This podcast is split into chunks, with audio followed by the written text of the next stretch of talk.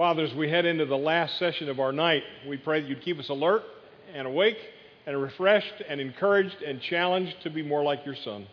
We pray in Jesus' name. Amen. I want you to take your hand and uh, hold your left hand up like this, right here, like this. And we're in the last week of the life of Christ, and I'm going to help you figure out a way to remember what's in the last week of the life of Christ. A good Jewish week has eight days in it. It goes really uh, from Sunday to Sunday. So we're going to say Sunday, Monday, Tuesday, Wednesday, Thursday, Friday, Saturday, Sunday, because we all know what happened on Easter Sunday. What? The resurrection. That'll be when we get there. we we are going to a resurrection. But take your hand starting with your thumb, touch each finger. Here we go. Sunday, Monday, Tuesday, Wednesday, Thursday, back up to your ring finger, Friday, Saturday. And what happened Easter Sunday? The resurrection. Okay, what happened that first Sunday? The triumphal entry. What happened on Monday? The temple cleansing. And then Tuesday was the testing of the lamb. And what happened on Wednesday? Very good. It's called the day of silence. I'm sure a lot of stuff happened on Tuesday, but we're not giving any information uh, on Wednesday, rather. But, but we're still on Tuesday. So if you would please take out your harmony. Uh, and Jesus is still being investigated as our perfect Passover lamb. He's been attacked over his authority up until now. Now we're in paragraph 144 he's going to be attacked over his politics. He's going to be attacked over his politics. And he's going to be attacked uh, by two groups of people. Verse 15 are the old Pharisees. They went out and planned together to entrap him with his own words. Then they sent to him their disciples along with the Herodians. Now that should make your hair on the back of your neck stand up. We've seen these two groups come together one other time. Pharisees and Herodians generally hated each other. They were like cats and dogs. Pharisees were conservatives, Herodians were liberals. Pharisees wanted the reinstitution of everything Jewish. The Herodians were happy with Herod's rule. And normally they would not come together, but their livelihoods are endangered because Jesus has cleansed the temple and cost them all a fortune. So they come together saying, Teacher, I love these guys. We know that you are truthful and you teach the way of God in accordance with the truth. You do not court anyone's favor because you show no partiality. That's Hebrew. Then tell us, what do you think? Is it right to pay taxes to Caesar or not? They got him now. We're testing the Passover lamb. If he says pay taxes to Caesar, who's upset? The multitude. If they say, if he, Jesus says let's let's not pay taxes to Caesar, who's upset? The Romans. We got him right. And so again, Jesus steps into the fray. Jesus realized their evil intentions and said, Nice people.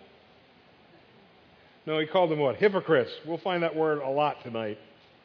Why are you testing me? You know what a hypocrite is? A hypocrite, the Greek word is hypokritos. It means one who wears a mask. It's, one, it's used of an actor. You know this. And in the Greek theater, you could have one or two actors play a dozen parts, and they would just hold masks up to their faces. And a hypocrite is one who is one thing on the mask, but behind the mask there's something else. You with me? Jesus gets that. He says, Hypocrites, why are you testing me? Show me the coin used for the tax. So they brought him a denarius. Again, they were in Israel, and they were in the temple area, and a denarius had Caesar's image on it, so a self respecting Pharisee would not even carry a denarius. They used shekels, they had special permission from Rome to print shekels. Jesus said to them, Whose image is this, and whose inscription? They replied, Caesar's. He said to them, Then give to Caesar the things that are Caesar's, and to God the things that are God's. So he institutes here the principle of the separation of church and state.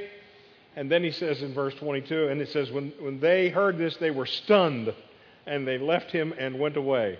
You see, they had no answer for him. He gave them the best answer possible. And so the, uh, by the way, the Messiah will replace Caesar at some point, but he hadn't yet. Okay? We still have government. There's nothing wrong with our government. Our government is ordained of God, as all governments are. They all, they all have a purpose. If they don't serve their purpose, they ought to be disobeyed. But in, in this case, Jesus says, render to Caesar what belongs to him.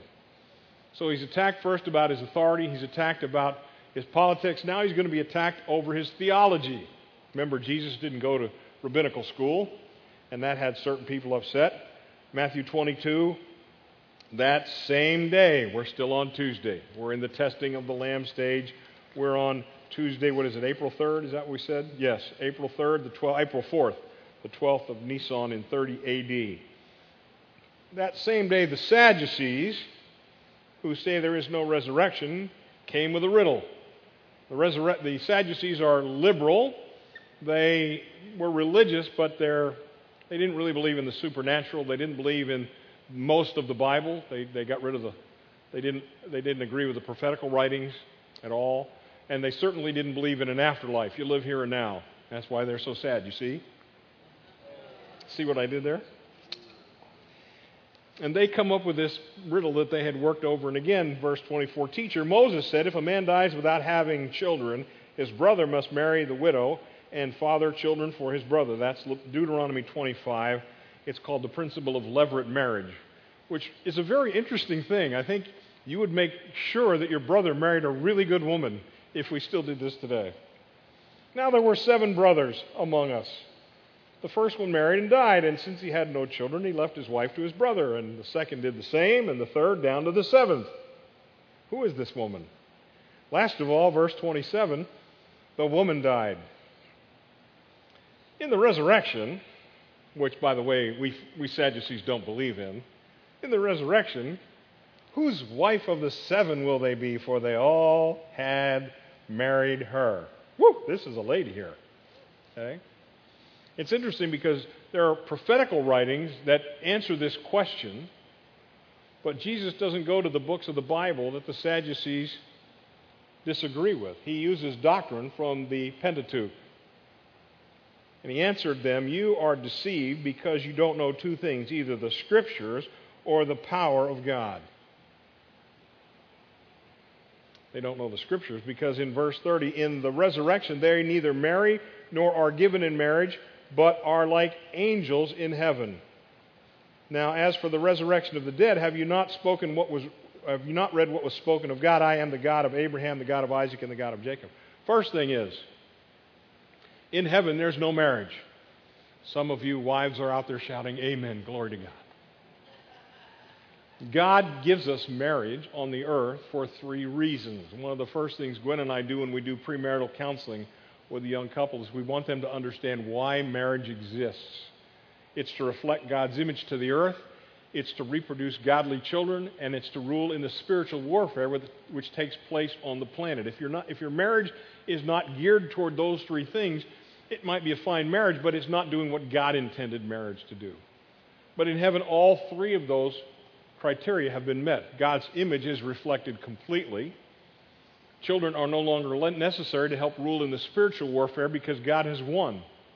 So there's no need for marriage. Now, I hope I get to live in the same mansion as my wife, but my guess is she'll be much closer to the throne of God than I will. So you don't understand the scriptures and you don't understand the power of God. Look at your own Bible. He says, verse 32, I am the God of Abraham, the God of Isaac, the God. He does, it, doesn't say, boy, it doesn't say, boys, I was the God of Abraham. God still is the God of Abraham, and Abraham still is alive. You meatheads, he is not the God of the dead, but of the living. Oh.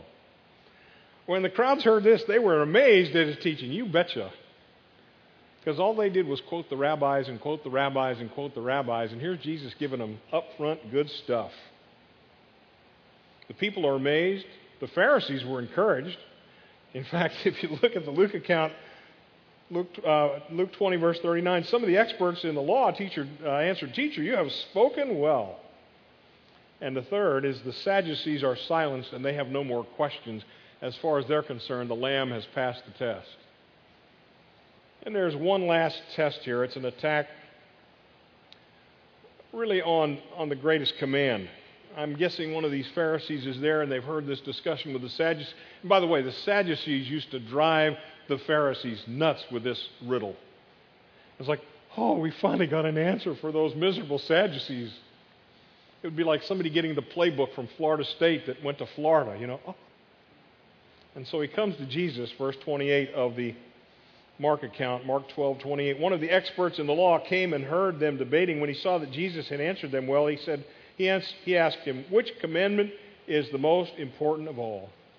Jesus answered, The most important is, listen, Israel, the Lord our God, the Lord is our God, the Lord is one. Love the Lord your God with all your heart, with all your soul, with all your mind, and with all your strength. The second is love your neighbor as yourself. There is no commandment greater than these. The expert in the law said to him, That is true, teacher. You are right to say that he is one and there is no one else besides him. And to love him with all your heart, with all your mind, and with all your strength, and to love your neighbor as yourself is more important than all burnt offerings and sacrifice. When Jesus saw that he had answered thoughtfully, he said to him, You are not far from the kingdom of God.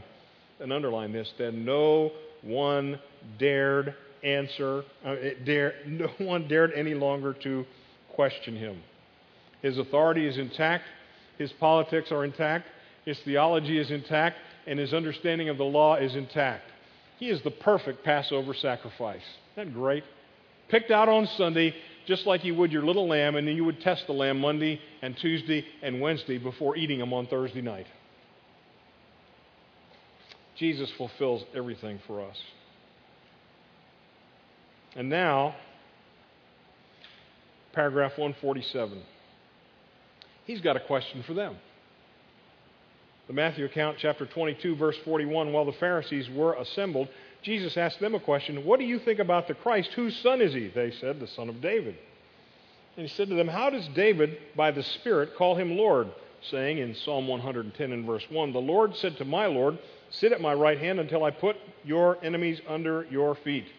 If David then calls him Lord, how can he be his son? No one was able to answer him a word, and from that day on, no one dared to question him any longer. See, Jesus is claiming to be God's son. God is his father. Wait a minute. You can't do that. Well, yeah, yeah, you can. David's called, you know, David calls, is called the son of David, and he's also called the son of God. The Lord said to my Lord.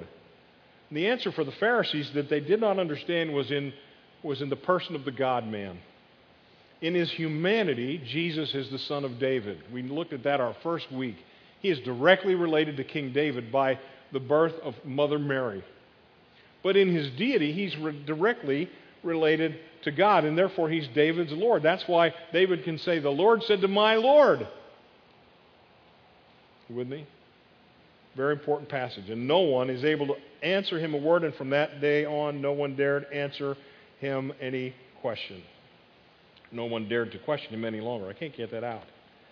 Now, at the end of this long day, Sunday, triumphal entry. Monday, temple cleansing. Tuesday, testing of the Lamb. Before we get to Wednesday, Jesus has one more thing to say. And this will blow your socks off. It does mine.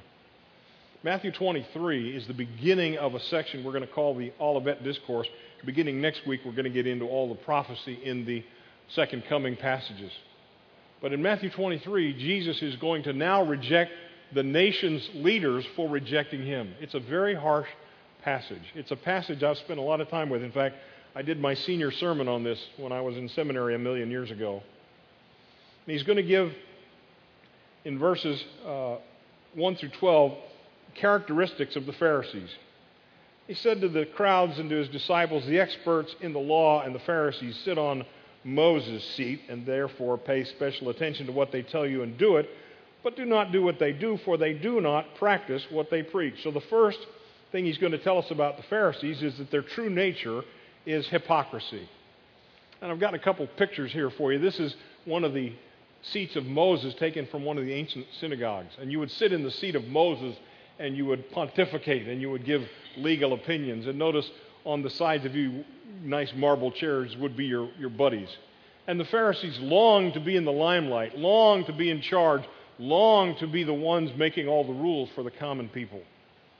And Jesus says, listen to what they say, but don't behave like they do.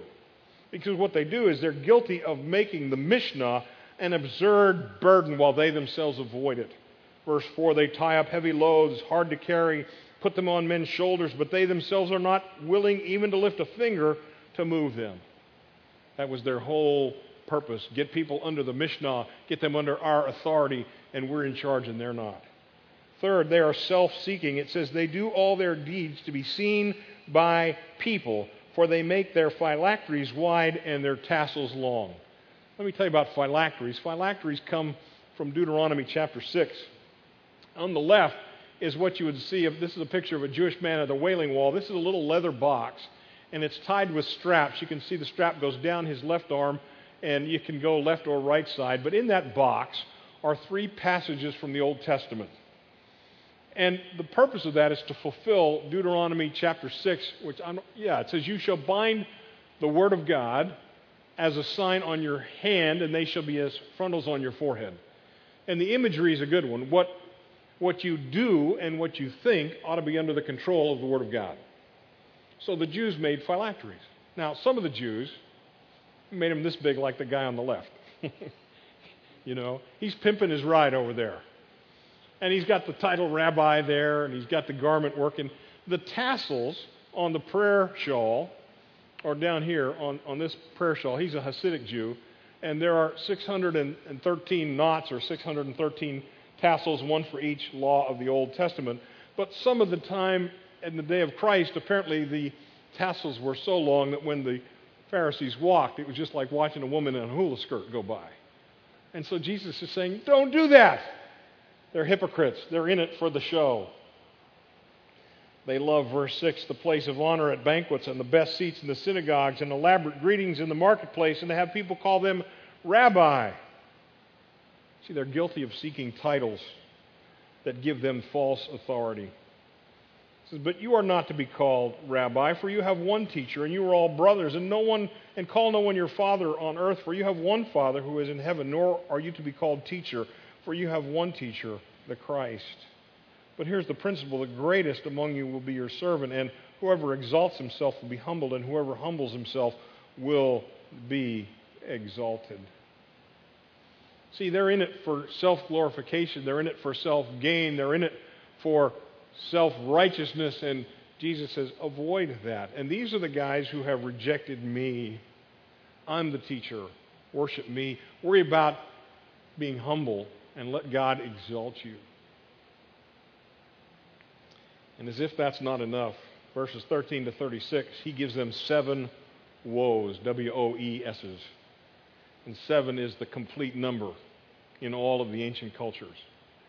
And so he gives them seven specific woes. He says, Woe to you, verse 13, experts in the law, and you Pharisees, hypocrites!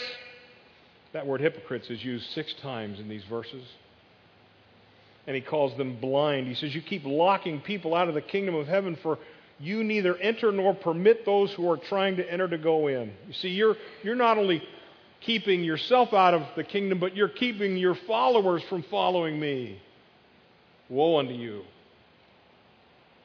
Woe unto you, verse 15, experts in the law, and you Pharisees, hypocrites! You cross land and sea to make one convert, and when you get one, you make him twice as much a child of hell as yourself. So you make it so much harder for a person to come to faith after they've come to Pharisaism. Third, woe to you blind guides. He calls them blind five times in these verses. You say, whoever swears by the temple is bound by nothing, but whoever swears by the gold of the temple is bound by an oath. Blind fools, which is greater, the gold or the temple that makes the gold sacred? Verse 23 Woe to you, experts in the law, and you Pharisees, hypocrites! You give a tenth of the weeds in your garden and you forget the justice and mercy and the greater things. You should have done these things without neglecting the other. Blind guide you strain out a gnat to swallow a camel. Woe number five is in verse 25. Woe to you. You clean the outside of the cup and the dish, but inside they are full of greed and self indulgence. Blind Pharisee, first clean the inside of the cup so that the outside might become clean. Woe number six. Woe to you you look like whitewashed tombs that look beautiful on the outside, but inside are full of bones, of the bones of the dead and of everything unclean. Again, because of the Pharisees, every graveyard in Israel had to paint every gravestone, every marker, once a year with whitewash. Because again, there's no street lights, and if you if you come in contact with anything dead, you're unclean. Well, you know, I've been to Arlington, and, and in some ways it's beautiful. But beneath those beautiful white markers is death and every sort of vulgar uncleanness. And then the last woe is verse 29 Woe to you, experts in the law! You build tombs for the prophets and decorate the graves of the righteous. Verse 35 So that on you will come all the righteous blood shed on the earth, from the blood of the righteous Abel to the blood of Zechariah, the son of Berechiah, whom you murdered between the temple and the altar. Abel is the first martyr in the book of Genesis, and Zechariah is the last martyr in the Jewish Bible. The Jewish Bible has a different order, same books, 39 books, but their last book is Second Chronicles, and Zechariah the prophet is killed in the last book of the Jewish Bible. And the Jewish leaders have always killed the prophets. And so he laments this. Jesus does not, and God, listen, God does not enjoy judgment. God withholds judgment in every circumstance as long as possible so that as many as possible can repent. And so Jesus laments, verse 20, 36 I tell you the truth. This generation will be held responsible for all these things. What generation? The generation who said, Jesus, you are getting your power from Satan. That is an unpardonable sin. The nation is judged because of your leadership. Oh, Jerusalem, Jerusalem. You who kill the prophets, stone those who are sent to you. How often I have longed to gather your children together as a hen gathers her chicks under her wings, but you would have none of it. Literally, you willed it not. There is messianic protection for the nation if you will only avail yourself of my claims, and you won't. I wanted to protect Israel. It breaks the heart of God that in 70 AD the Jewish nation was wiped out until 1948. It breaks the heart of God what's going on right now in southern Israel in the Gaza Strip. And because of this passage, we begin to get a glimpse as to why. He says in verse 38 Look, your house is left to you desolate. And again, in 40 years, the nation Israel is going to be leveled. It's going to be destroyed. Not one stone is going to be left on another in the temple. For 1900 years, there is no Israel. Watch. Now, watch this. Vicki, this is for you. For I tell you, you will not see me from now until you say what? Baruch haba Bashem Adonai. I'm not coming back until the Jews call me back by my official messianic greeting. This is a precondition to the second coming of Christ. Now, listen, Christ could come tonight for us. We're not Israel. There are no preconditions for the rapture of the church. In the twinkling of an eye, at the sound of the trumpet, Christ could show up before we get home tonight and we'll all be with him forever. Amen? Amen. I'm all for that. But after that, some events have to take place, as I understand them, in the book of Revelation, which will lead to the national conversion of Israel, who will be so persecuted by Satan himself under the leadership of the Antichrist that they will cry out to their Messiah, Oh, please come back, you blessed who are called by the name of the Lord. Satan has always hated Israel, and he always will until he's destroyed. In the Old Testament, we find anti Semitism running rampant because if Satan can destroy the people of God, he can destroy the Prince of God, Jesus the Messiah, from being born 2,000 years ago in Bethlehem. That's when we did the genealogies. Remember the story of Athaliah? We were down to one little six year old boy. But God protected the line of Christ, and now he's here but Satan also knows that because Jesus is going to go to the cross and be resurrected on the third day, that ultimately Satan will lose the battle unless he can destroy the nation Israel between his first coming and his second coming. And that's the reason why we have Hitler's crusade against the Jews. And that's the reason why we have the Nazis and, the, the, the, Crusades. And that's the reason why we have the Inquisitions in Spain. It's to get rid of the Jews under the domination of Satan, who doesn't want the Jewish nation to repent and call back for their Messiah so the kingdom cannot come. Are you with me? And from that day until this, 95% of the persecution done to Israel, unfortunately, is done in the name of Jesus. When I go to Israel and I, and I meet with my Jewish friends, so many awful things have been done to them in the name of Jesus. That's Satan's work. You know, Hitler was, Hitler was doing his thing through, through the churches in Germany. And the Inquisition was done through the church. Because if Satan can get rid of the Jewish people, he, get, he gets one last shot. Revelation 12 Satan is loosed on the earth and he goes crazy trying to kill Jewish people. Because if he can get rid of the Jews, they will not see Jesus and cry out, Blessed is he who comes in the name of the Lord. And that's why I'm a big fan of Israel. Israel's coming is different than my coming. My coming is called the rapture of the church. It can come tonight. They have to come to repentance as a nation before Jesus will come to them. But in the meantime, I want to support Jewish missions. And I not only want to support Jewish missions, but you know, there are some ministries that help Jewish people, but they don't share the gospel with them. They don't want to offend them. It's hard for a Jewish person to come to Christ because of all the things that have been done to them in the name of Jesus. So I think we owe it to the Jewish people who provided us with our Messiah to get them the gospel. One last paragraph at the, at the temple treasury, Mark 12, verse 41. Then Jesus sat down off, opposite the offering box and he watched the crowd putting coins into it. Many rich people were throwing in large amounts. The Pharisees used to bring their coins, and there were these large urns, and they had long uh, circular tops to them, and they would throw coins in them one or two at a time, and they'd go round and round and round the top of the. They were called the trumpets in the treasury. They're made of brass. And it was all for show. Boy, Jesus has had it with these guys. And a poor widow came, verse 42, and put in two small copper coins worth less than a penny. That's the, the least amount you were allowed to give. He called his disciples and he said to them, I tell you the truth, this poor widow has put more into the offering box than all the others, for they gave out of their wealth, but she, out of her poverty, put in what she had to live on, everything she had. Next week, when we're together, we're going to talk about these statements that Jesus is making, and they're in this beautiful temple area.